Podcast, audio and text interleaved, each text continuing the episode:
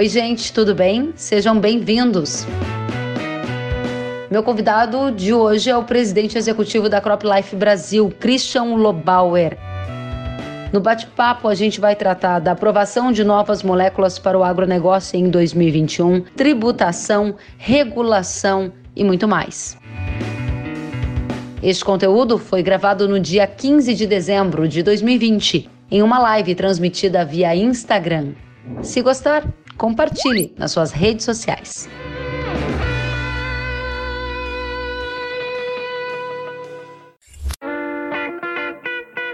Oi, Christian, boa noite, seja bem-vindo. Tudo bem, Kellen? Tudo ótimo, prazer em te receber, viu?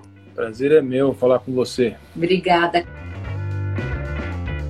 Christian, a gente quer saber de você sobre o ano de 2021, sobre as regulações, sobre as regras que vão incidir no mundo dos defensivos, das sementes, biotecnologia. E eu quero começar essa nossa conversa sabendo em que momento nós estamos na sua visão, o que marcou 2020 também. Afinal de contas, alguns produtores aqui já me escreveram perguntando de produtos que nós tínhamos na mesa e que foram retirados aqui do Brasil, de outras expectativas para aprovação de novas moléculas, mas uma certa demora para isso acontecer. O que marcou 2020 na sua visão? Bom, são, são muitas coisas interessantes que você perguntou. Vou tentar ser bem breve, né? 2020, comparativamente a, aos últimos 15 anos, não foi um ano ruim para aprovação de novas tecnologias. Nós apro tivemos aprovadas três novas moléculas. Alguém vai dizer, mas isso é muito pouco e tal. Pois é, mas é que a gente teve vários anos, principalmente na primeira metade da década de 10, em que a gente não teve nenhuma molécula aprovada, né? Então, para as pessoas entenderem o que isso significa, porque isso talvez não seja muito claro, né?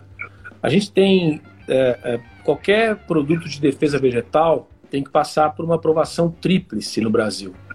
Na Anvisa, no IBAMA e no, no Ministério da Agricultura. São três filas. Você apresenta as empresas Bayer, BASF, Singenta, Corteva, Ihara, Sumitomo e dezenas de empresas apresentam dossiês toxicológicos que têm que ser avaliados por essas pelas agências e pelo Ministério. Essas filas não andam na mesma velocidade e nos últimos anos, nas últimas décadas, principalmente nos últimos 15 anos, a Anvisa sempre foi a mais complexa das filas.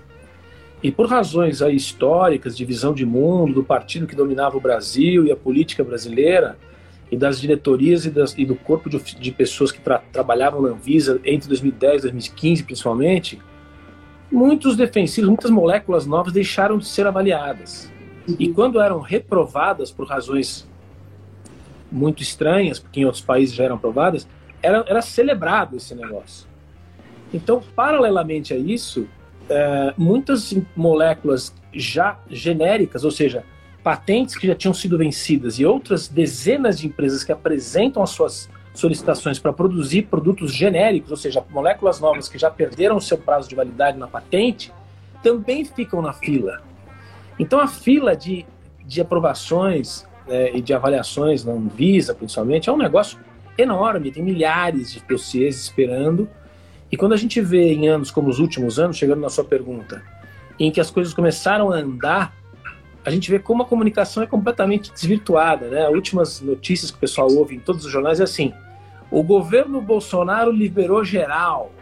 Uhum. É, 450 novos produtos foram aprovados a toque de caixa. E as, e as mídias reproduzem tudo isso. As pessoas acham que realmente o governo, se tem alguma coisa a ver com o governo, é, liberou geral a, a, a, aprovação de, de, defensivos. Na verdade, o que aconteceu foi que em 2019 e 2020 começou o trabalho de redução da fila, com aprovações de genéricos, centenas de, de genéricos que estão esperando alguns há quase uma década. E é assim que é. A gente tem dificuldade de explicar para as pessoas o que está acontecendo. É só uma normalização de um erro histórico idiota de muitos anos de avaliação ideológica em cima de tecnologias que são reconhecidamente aprovadas no mundo todo, você entende? Tem para concluir a resposta, desculpe me estender demais, mas é uma oportunidade ótima. Falar para você e para o seu público é sempre uma oportunidade. É, tem 23 moléculas novas esperando na fila no Brasil. 14 delas já estão no campo na Europa, nos Estados Unidos, na África do Sul, na Argentina, na Ucrânia, na Rússia, na Austrália. Ou seja, o consumidor brasileiro, o ser humano aqui não é diferente do, do sul-africano, do americano, do europeu. A agência pode ter os seus critérios, as suas, a, sua, a sua velocidade e tal, mas assim, a gente ouve só o contrário, né? Várias moléculas estão aprovadas no Brasil e não estão aprovadas na União Europeia. Todos os casos, todos, são casos de moléculas que não foram solicitadas para aprovação lá. Por quê? Porque lá não tem o produto que a gente produz aqui. Então, por que, que o sujeito vai pedir um, uma carboxamida contra a ferrugem da soja na Alemanha, se ele não planta soja na Alemanha? Isso, Kellen, ninguém fala. É uma, é uma aflição, é uma, é uma coisa horrorosa.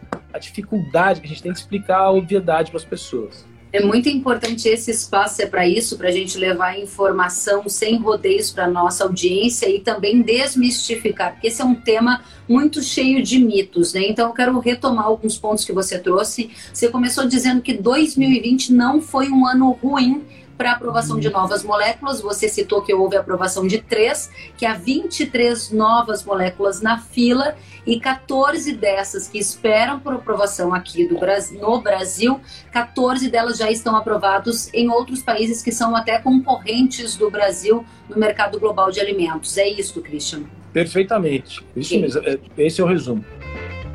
Aí eu quero continuar para um outro ponto que você colocou. De fato, a gente viu na imprensa brasileira uma série de manchetes nessa linha, né? Aprovados mais X defensivos. Essa é uma grande questão para a gente esclarecer. Quando você fala que nessa lista a maioria era genérico, é importante a gente explicar isso para nossa audiência, né? Então, por que, que ele tem que ser é, alvo de uma manchete nos jornais ou por que, que isso ganha esse destaque na sua avaliação? E segundo, à medida que se aprovam mais moléculas, não é uma conclusão óbvia que o agricultor brasileiro vai usar uma quantidade maior de químicos no alimento que ele produz. Esse é um mito também associado à informação, certo? Não, é, é tão horroroso que, olha só, é, quanto mais tempo um, um, sistema regulatório leva para aprovar uma nova molécula, uhum. ainda mais num país como o Brasil, veja, o Brasil é um dos maiores, se não o maior, dependendo do produto, produtor de alimentos do mundo, produtor uhum. e exportador. Numa agricultura que é a única de dimensão continental tropical, o que significa dizer que as intempéries da natureza, os, os insetos, os fungos, os, os as, as plantas daninhas, se reproduzem numa velocidade muito mais rápida são muito mais agressivos do que no ambiente temperado, menos por, mesmo porque o ambiente temperado na Europa, nos Estados Unidos, no Canadá, na Argentina, na África do Sul, na Austrália, na Ucrânia, China, são ambientes que têm neve, tem inverno. O inverno é um, é um, é um tem um, um, perfil de saneamento, de sanidade natural. No Brasil não tem, no Brasil tem duas, três safras por ano, dependendo do produto. As pessoas não param para pensar. Então, por isso que o Brasil é o campeão mundial de uso de agrotóxicos. Porque se você for por, por volume, é o volume muito maior porque ele usa muito mais, porque tem duas, três safras. Agora, se você fizer por tonelada de alimento produzido, o Brasil cai para 13 terceiro. Ou por uso por hectare, o Brasil cai para sexto. Sabe qual é o maior país que usa os defensivos no mundo por uso por hectare? O Japão. Alguém tem dúvida sobre a qualidade do alimento no Japão? Não dá para ter. Sabe qual é o maior, o segundo maior? A Holanda. Alguém tem dúvida sobre a qualidade do alimento na Holanda? Não tem. Então, essa é uma conversa de gente boba, para não dizer o mínimo. Agora, você está dizendo, a pergunta é, é até, me, até me, me, empolguei aqui perdi o, o fio da a meada. Pergunta pergunta é, é, à medida que você aumenta a aprovação Isso. dos defensivos, você estaria aumentando a quantidade de defensivos usados para produzir um alimento? Mito exatamente, ou fato? É, é, exatamente o contrário. O que, que acontece? Quando você tem uma cultura tropical, como eu dizia, e você usa sempre produtos iguais, o que, que acontece com a natureza? Ela reage muito mais rápido. O produto vai perdendo a eficácia, como a gente o termo que se utiliza na agronomia. Ele vai ficando mais fraco, tem que usar mais e fazer mais aplicações. Isso é ruim. O ideal seria que, à medida que o produto vai ficando fraco, você traga uma nova tecnologia. As novas tecnologias são sempre menos agressivas e mais eficientes, porque é produto de pesquisa e tecnologia. Quanto mais tempo a gente demora para aprovar, mais quantidade de produto velho a gente usa. Então o Brasil é o campeão de uso de produto velho, além de tudo. Porque ele demora tanto tempo para provar um produto novo, demorou, né? Porque agora as coisas vão mudar, se Deus quiser. Que a gente fica usando produto velho. Então, assim, é o contrário. E olha, com as tecnologias hoje, Kellen, o pessoal fica vendo na televisão, aí nos jornais, tem que acreditar no que está vendo. Às vezes, que é o quê? Hoje você já tem drone que faz aplicação do produto por planta. Ele vai por cima, identifica por infravermelho se a doença está lá ou não está. O que significa que você faz uma economia de 90% em alguns casos do uso de defensivo. Isso já é realidade no Brasil. Então, naturalmente, por tecnologia, conhecimento e competência, esse país já vai usar menos quantidade. Mas ele para ter produtividade, ele tem que usar menos quantidade com produtos mais eficientes. É isso que essa indústria faz. Ela investe bilhões de euros e de dólares nisso. Tem, tem empresas de mais, algumas empresas com mais de 150 anos. E fica essa conversa de gente boba em cima de uma agenda que não tem absolutamente nada a ver. Ai, tá proibindo um monte de produto. Não, não tem, olha, é, um, é, uma luta da, da comunicação, é uma luta por, por ciência, por esclarecimento, que é, é, o, nosso, é o nosso maior objetivo, né? o nosso maior desafio como entidade. Porque é um muito setor bem. maravilhoso, mas ele se comunicou muito mal e a turma do outro lado subiu em cima dessa agenda. Esse é um ponto que eu gostaria de aproveitar, já que começamos por aqui. Então, primeiro você fala dessa, desse ganho de eficiência no Brasil recentemente, à medida que moléculas mais tecnológicas estão sendo aprovadas, o que, como consequência, pode reduzir, inclusive, o uso do químico, já que ela é mais moderna, em tese, mais eficiente contra pragas, doenças e outros problemas. Aí, a distorção é que há uma consequente leitura do fato de que, à medida que você tem maiores aprovações, maiores números de aprovações, tem maior uso. Você disse que isso é um mito que é o contrário disso. A pergunta que segue é: como que a gente garante para o consumidor transparência na informação e que ele não fica lá acreditando na história de que comer o moranguinho, ou comer o pimentão, ou comer o tomate é morrer intoxicado? Como se eu não estou enganada, foi inclusive uma charge presente em uma das provas do Enem aqui no Brasil, não é isso, Christian? Explica para gente qual é o mito nessa questão e o que precisa ser esclarecido. São muitas coisas. Primeiro que uh, toda a utilização de defensivos no Brasil, se você pegar 100%, 80% de tudo que se usa no Brasil vai para quatro culturas: soja, milho, cana e algodão. Com destaque para o algodão, que é uma, é uma cultura muito difícil de produzir, você usa muito defensivo para o algodão. Então, os outros 20% vai para todo o resto. O que a gente chama de minor crops, que são as, as frutas de hortifruti, né? Frutas e tal. E é essa, essa modalidade de produtos que gera a maior confusão. Primeiro porque quem faz a aplicação é o produtor com um equipamento costal, né? Então ele é, é, é o mais próximo que o produto chega do produtor. Geralmente o dono da propriedade ou um funcionário que faz a aplicação no tomate, no chuchu, no, no famoso pimentão e tal. E é aí que, que, que, começa a desinformação, porque tudo que se faz nas grandes propriedades, ou, ou, nesse, ou na cana, no algodão, sei, é feito com equipamentos de alta tecnologia, grandes equipamentos, aqueles gafanhotos enormes que fazem pulverização de, de, de 50 metros eh, de pulverização ao mesmo tempo. assim.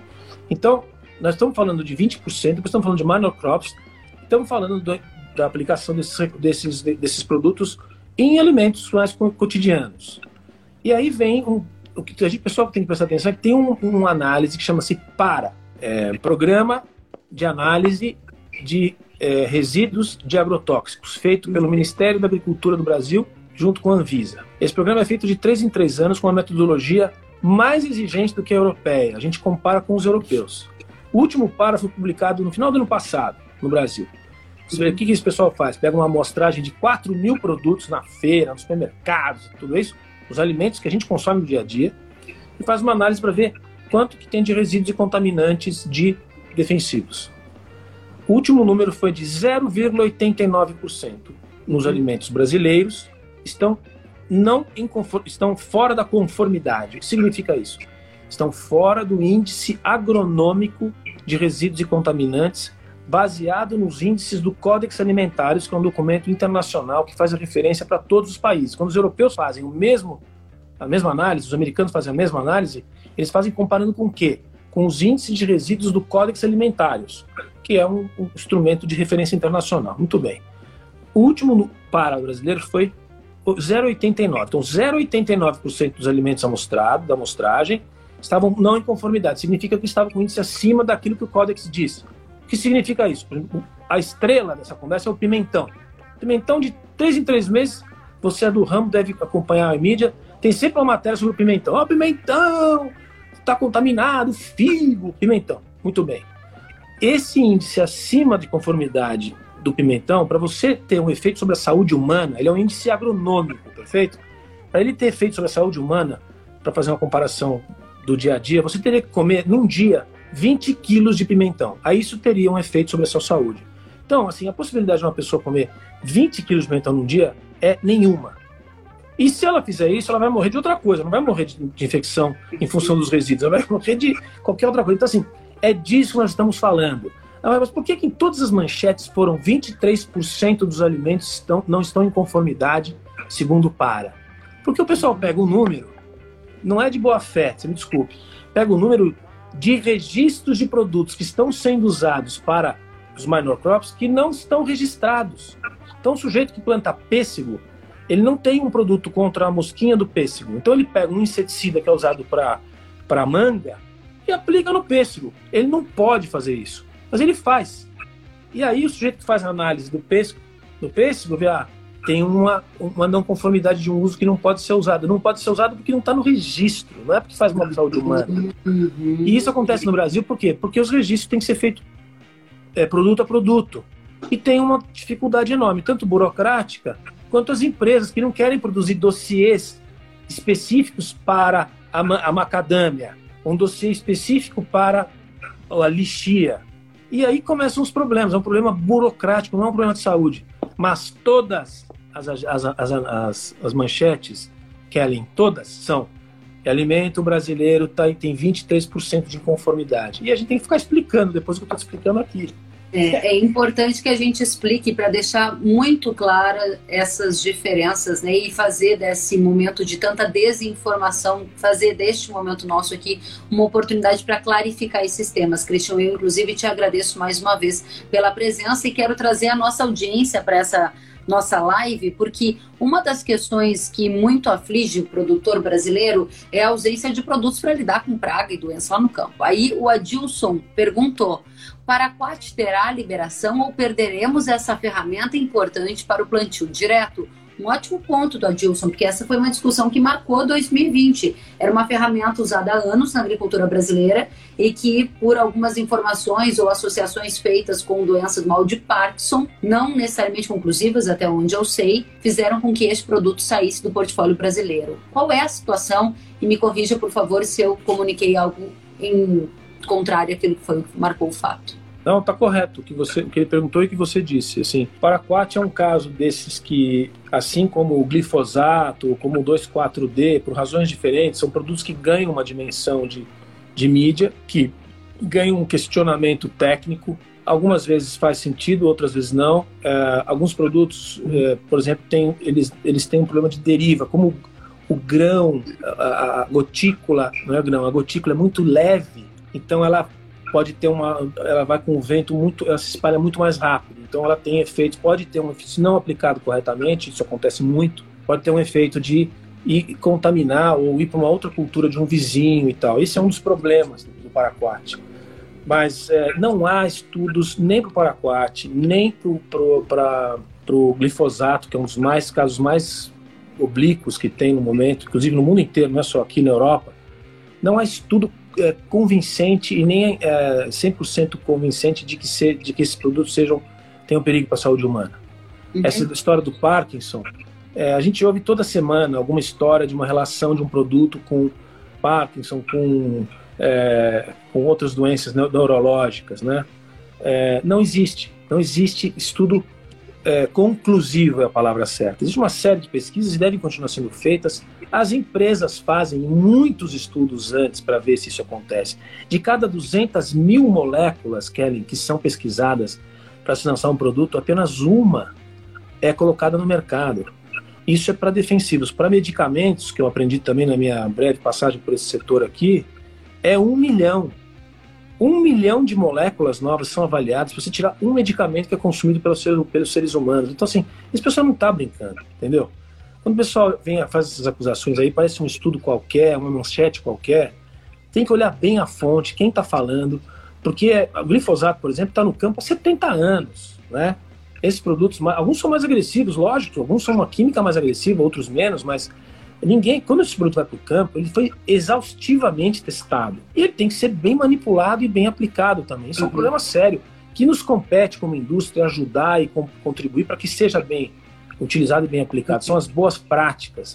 Mas, assim, é disso que se trata pessoal associa com suicídio, tá? o aumento de suicídios no, no, campo aumentou por causa dos agrotóxicos. É uma coisa surreal que você lê por aí, a gente tem que ficar explicando é, para tirar um pouco essa imagem que ficou desses produtos. Mas assim, o paraquat eu acho que tem vida curta por todo esse processo de avassalador que ele passou, assim como o glifosato. Eu espero que ele sobreviva, mas em 2022 vai ter mais uma avaliação na Europa e no Brasil sobre o, sobre o glifosato. Espero que as autoridades deem sobrevida para ele. Esse é um ponto importante que você mencionou, então. Você respondeu a pergunta do Adilson dizendo que acredita que o paraquat tem vida curta aqui no Brasil, ou seja, os produtores já estão buscando outras alternativas diante dessa mudança nas regras, e você mencionou Europa. E é justamente sobre regulação e sobre os planos da Europa para resíduos em alimentos e o impacto disso no Brasil, que é um dos maiores fornecedores de alimentos do mundo. O que está acontecendo e o que vem pela frente que a gente já pode enxergar para 2021? Eu acho que essa é uma das grandes agendas do nosso tempo, sabe? E uma das grandes agendas do país, do Brasil, que deveria assumir de forma oficial que a sua vocação é produzir alimentos com qualidade, agregar valor nos alimentos, uhum. etc., e exportar para o mundo. E, em como consequência, como lidar com essa agenda internacional, que não é só agenda ambiental, de saúde animal, de qualidade dos alimentos, mas é também essa agenda do, da, da segurança do alimento. Nós estamos aqui falando aqui, não estamos falando ao vivo porque tem uma pandemia, não tem? Por quê? Porque são micro-organismos que atacaram seres humanos. A segurança do alimento é cada vez mais questionada e discutida. Qual que é o problema hoje? É que a União Europeia é uma civilização, vive num momento de pós-civilizatório. Né? A União Europeia é uma sociedade rica, na sua média, e lá eles gastam em torno de 40 é, de 14% da sua renda em alimento. Então, se o alimento europeu aumentar para 20%, a média das famílias não vai sentir nada. No Brasil, hoje, que é um país pobre, é 50% a gente gasta em alimento. Então, não dá para aumentar para 70%. Estou dizendo isso por quê? Porque na União Europeia a conversa sobre alimento é sofisticadíssima. Eles podem brincar de falar de orgânico, eles podem brincar de fazer um documento parlamentar dizendo que chama-se Green Deal, Farm é, é, Farm to Fork, que é um documento absolutamente impensável para a nossa sociedade, que é até 2030 nós vamos reduzir o uso de 40% dos defensivos agrícolas na, na, na agricultura europeia. Para dizer uma das coisas, sabe-se lá como eles vão fazer isso, mas eles põem isso no papel e resolvem fazer. E o pior, eles querem exportar essas agendas. E a gente, como o Brasil, principalmente, a gente importa essas agendas nossas autoridades são muito francesas, sabe? Elas deviam ser mais americanas. Elas gostam dessas coisas, então elas importam e fica um debate interno alucinante que vai só levar um caminho: o encarecimento do alimento, só. Você tem uma ideia, na União Europeia é tão, é tão alucinante esse debate que eles tiraram um grupo químico inteiro da produção de beterrabas, que são as carboxamidas. Desculpe, os neonicotinoides, desculpe, os neonicotinoides que são é, dizendo que esses produtos fazem mal para a vida das abelhas. Muito bem, passou dois anos, o que aconteceu com a produtividade do açúcar francês? Caiu em 30%.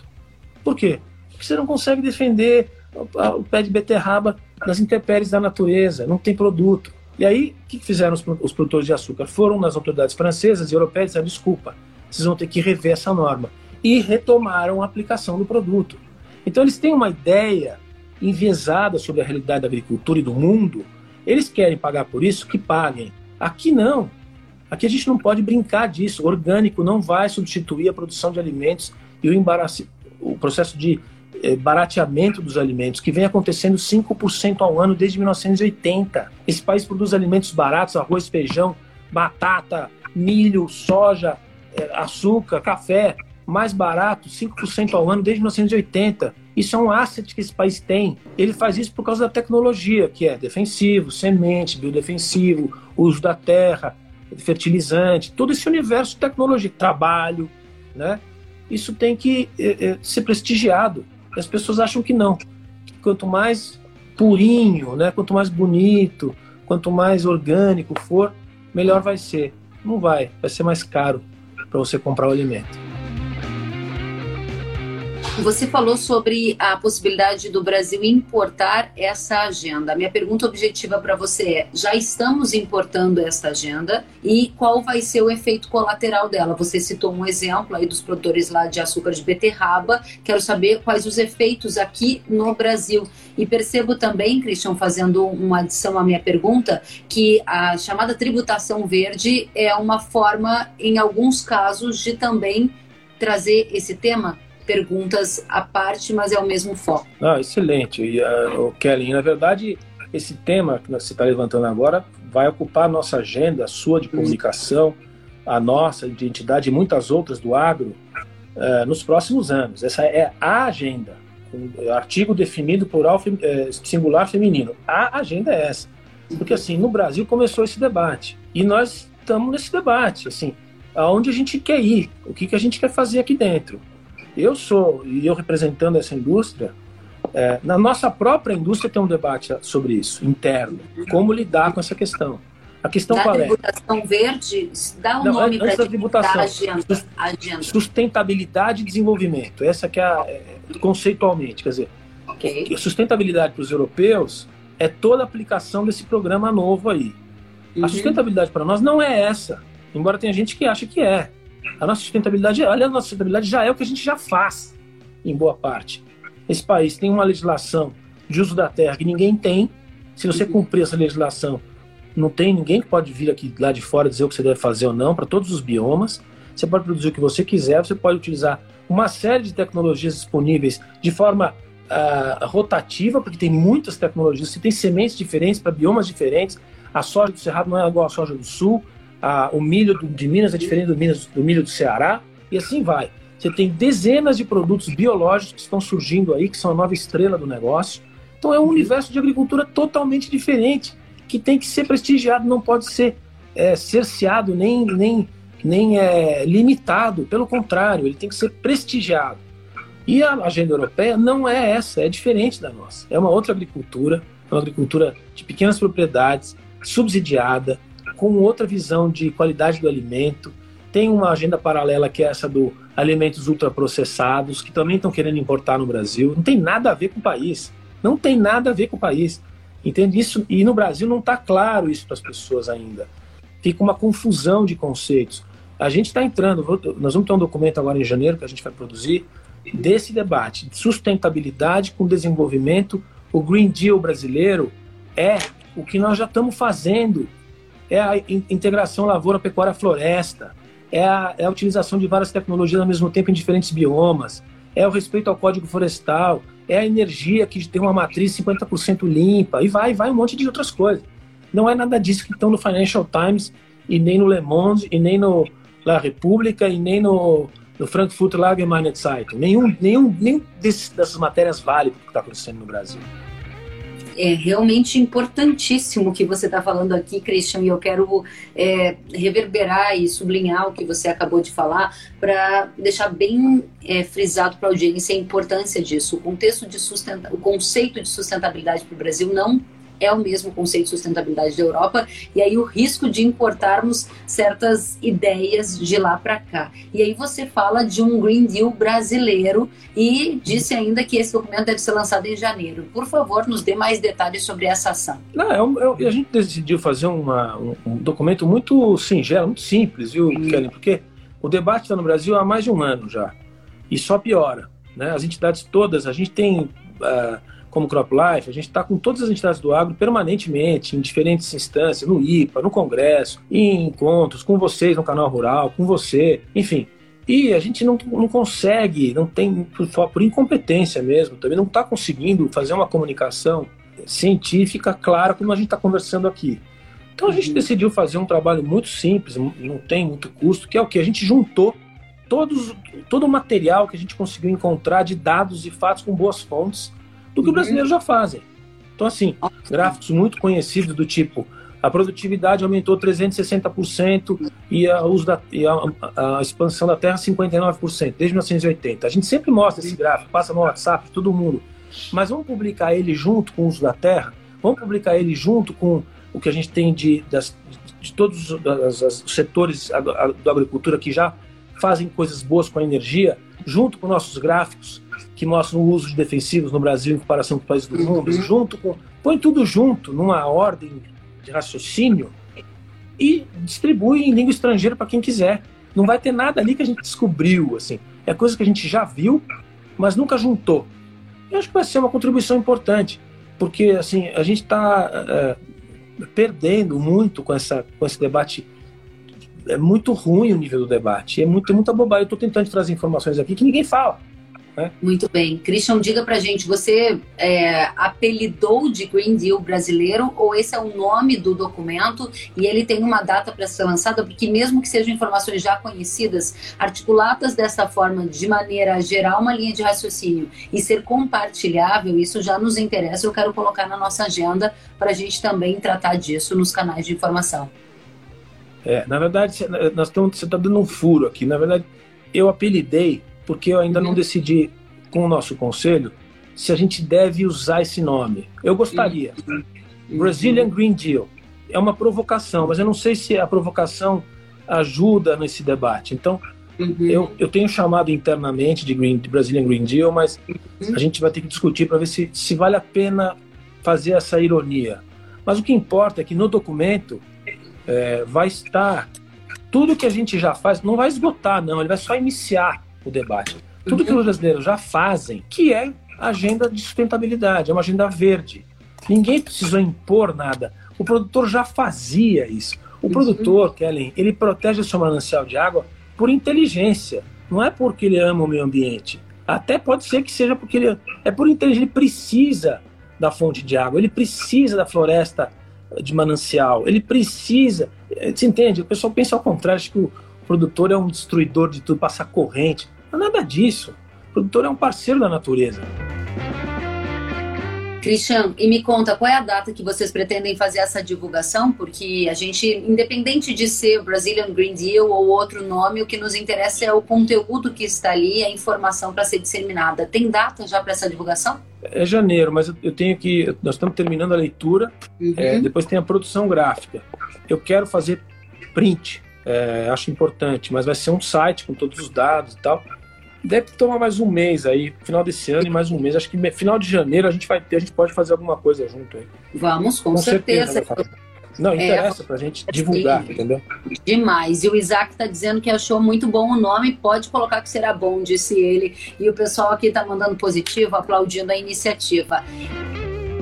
Christian, quero continuar essa nossa conversa e a gente vai ter outras oportunidades, mas sabe que me chamou a atenção uma pergunta que eu recebi, que nós recebemos, da Gabriela Níquel. Ela é produtora rural no Rio Grande do Sul e ela disse: Eu conheço bem a Crop Life Internacional, mas a Brasil não sei direito o que faz. Está aqui uma oportunidade para a gente explicar o que é a Crop Life Brasil e por que a gente tem a instituição, a entidade aqui no nosso país. É Raquel, né? Aqui, ó. É a Gabriela. Ô, Gabriela, é ótima pergunta. Realmente, a gente é uma entidade muito. A Crop Life International existe desde 1979 com esse nome, desde 1967 a sua fundação. Era, era, a, união das, das associa... era a união das empresas de defensivos agrícolas, né, internacional. De lá para cá, no mundo inteiro, desenvolveram-se as entidades de defensivos agrícolas com o mesmo nome: Crop Life América, Crop Life é México, CropLife Canadá, CropLife Austrália, CropLife Japão, Índia, Middle East, África e Latinoamérica. No Brasil, nunca houve uma CropLife. O Brasil tinha cinco entidades que lidavam com os temas que a CropLife trata, que são defesa vegetal, biodefensivos, sementes e biotecnologia. A gente tinha no Brasil cinco associações. E o ano passado, 2019, as, as, empresas que faziam parte dessa, desse, dessas cinco entidades decidiram fazer a Crop Life Brasil, que nada mais é do que a união da Andef com a ABCBio, com a Agrobio, com o CIB e com a Braspov, que é um movimento que o Brasil fez pioneiro de juntar todas as, todas as, as tecnologias vegetais. Nenhuma crop life internacional tem tudo isso dentro dela. O Brasil saiu de uma descentralização para uma centralização total. E me chamaram para dirigir essa entidade. Ela foi lançada em outubro do ano passado. Então, a gente ainda nem conseguiu ser conhecido totalmente pelo brasileiro. Vai demorar um pouco, porque o nome é muito, não é um nome bom, né? Crop Life parece seguro saúde, né? Parece uma outra coisa. Não parece uma, uma entidade como a nossa, mas é uma entidade para quem conhece com nome internacional. Faz parte de uma rede internacional das mesmas empresas. São empresas multinacionais que, que são as mais fortes, mas que, no nosso caso, tem muitas empresas nacionais. A gente tem, por exemplo, Bayer, Basto, Singenta, Corteva, Ihara, Sumitomo, mas depois tem Balagro, é, L'Alemã, Stoller, é, Simbiose, é, várias empresas brasileiras e empresas de capital internacional novas. É, são, hoje nós temos 44 empresas, CTC, TNG, então, assim, é um universo de possibilidades, de crescimento, de tecnologia, de Brasil grande, forte, competente. Você entende? Não é, não é só aquelas ah, multinacionais, não é não. É tecnologia agrícola brasileira. Muito bem, Christian, eu quero te dizer que essa nossa conversa a gente poderia ficar aqui por muito mais tempo. É, a audiência tá mandando aqui muitas mensagens. O César tá dizendo: Olá, Kellen, ótimo e importante tema. O Ronaldinho disse informações importantes sem mimimi, aplaudindo o Isaac dizendo que é necessário criar a narrativa com, correta contra o xiitismo que ele chamou aqui. O Rodrigues está dizendo que o problema são os maus exemplos que ganham muito espaço na mídia, infelizmente. O Rodrigues Salles está dizendo que o agro no Brasil é muito diverso, ao mesmo tempo utilizamos das melhores tecnologias e convivemos com práticas predatórias e ilegais, dizendo ele possivelmente ao comércio. O Felipe está dizendo que foi uma aula de informações, fora todos os aplausos aqui que a gente está recebendo pelas suas coleções. Muito obrigada, Christian. Quero já te convidar para você voltar para a gente continuar essa conversa, porque temos muito a falar janeiro estaremos juntos, então faço questão de usar os meus canais de informação que eu puder contribuir para a gente levar informação clara para a sociedade brasileira. Conte comigo, foi um prazer te receber. Prazer foi meu, Kelly. O tempo passa muito rápido. Sempre que você quiser, conta comigo. Tem muito assunto aí, essa moçada tem que saber, porque tem uma minoria barulhenta aí que, que estraga um pouco toda a beleza que tem não só nessa indústria toda, mas em toda atividade que a gente gosta de trabalhar e está trabalhando. Então, o que a gente puder fazer, você conta comigo aí e a gente pode revidar esse jogo da informação. Vamos juntos. Obrigada, Christian Lobauer. Uma ótima noite para você. Até a próxima. Obrigado. Um abraço a todos aí.